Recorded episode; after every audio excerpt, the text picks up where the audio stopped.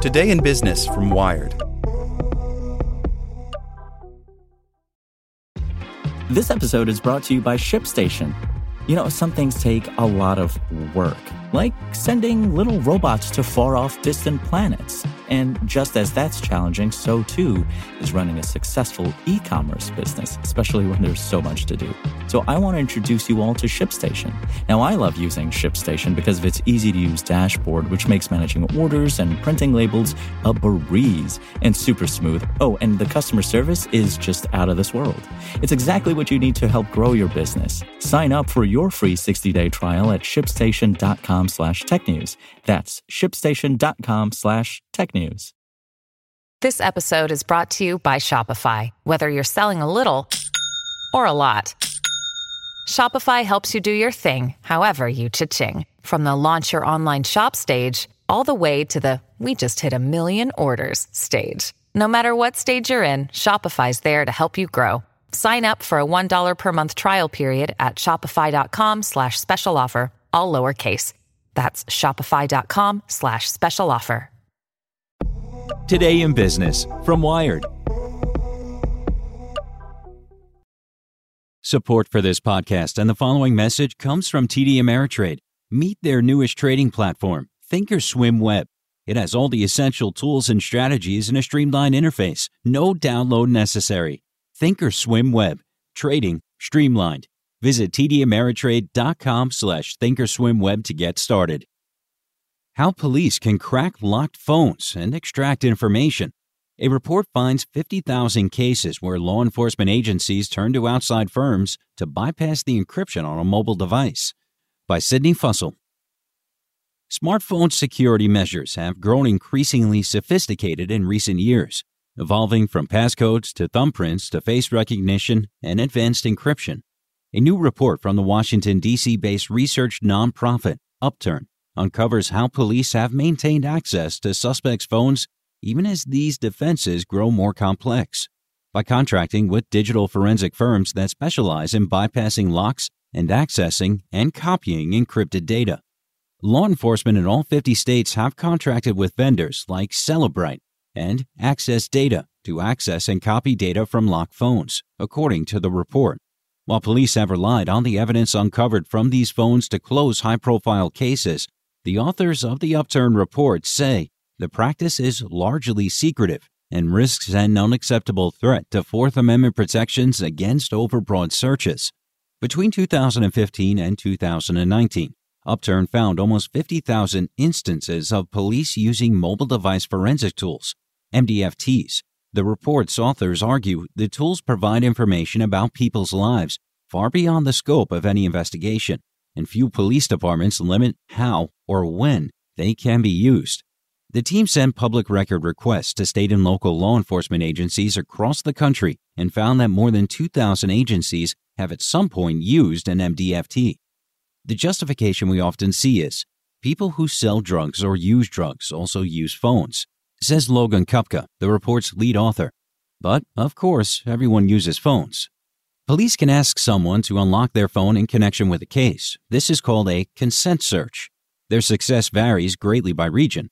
Upturn found that people consented to 53% of the more than 1,500 extractions conducted by the Harris County, Texas Sheriff's Office.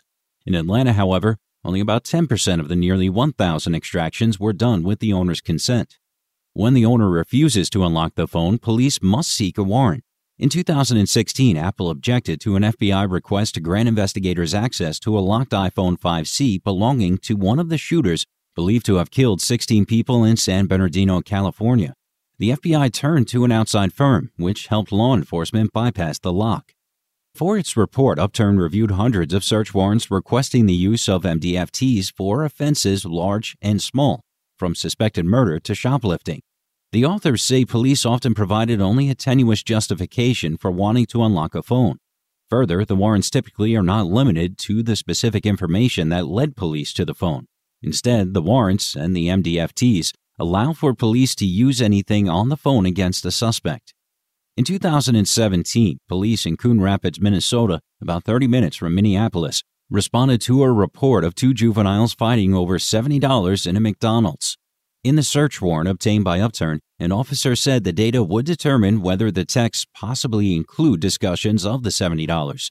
Police arrived, arrested both juveniles, and eventually obtained full copies of their phones, including their call logs, the contents of texts and emails, internet search history, and GPS data. The Upturn report doesn't detail whether the extracted data leads to additional charges, but the team found that data extracted from phones is rarely deleted. Policies in New Mexico, Utah, and California require deleting data not immediately pertinent to an investigation, but the overwhelming majority of states do not. It's legal for police in other states to retain data extracted from a phone, even if the owner is never convicted of a crime.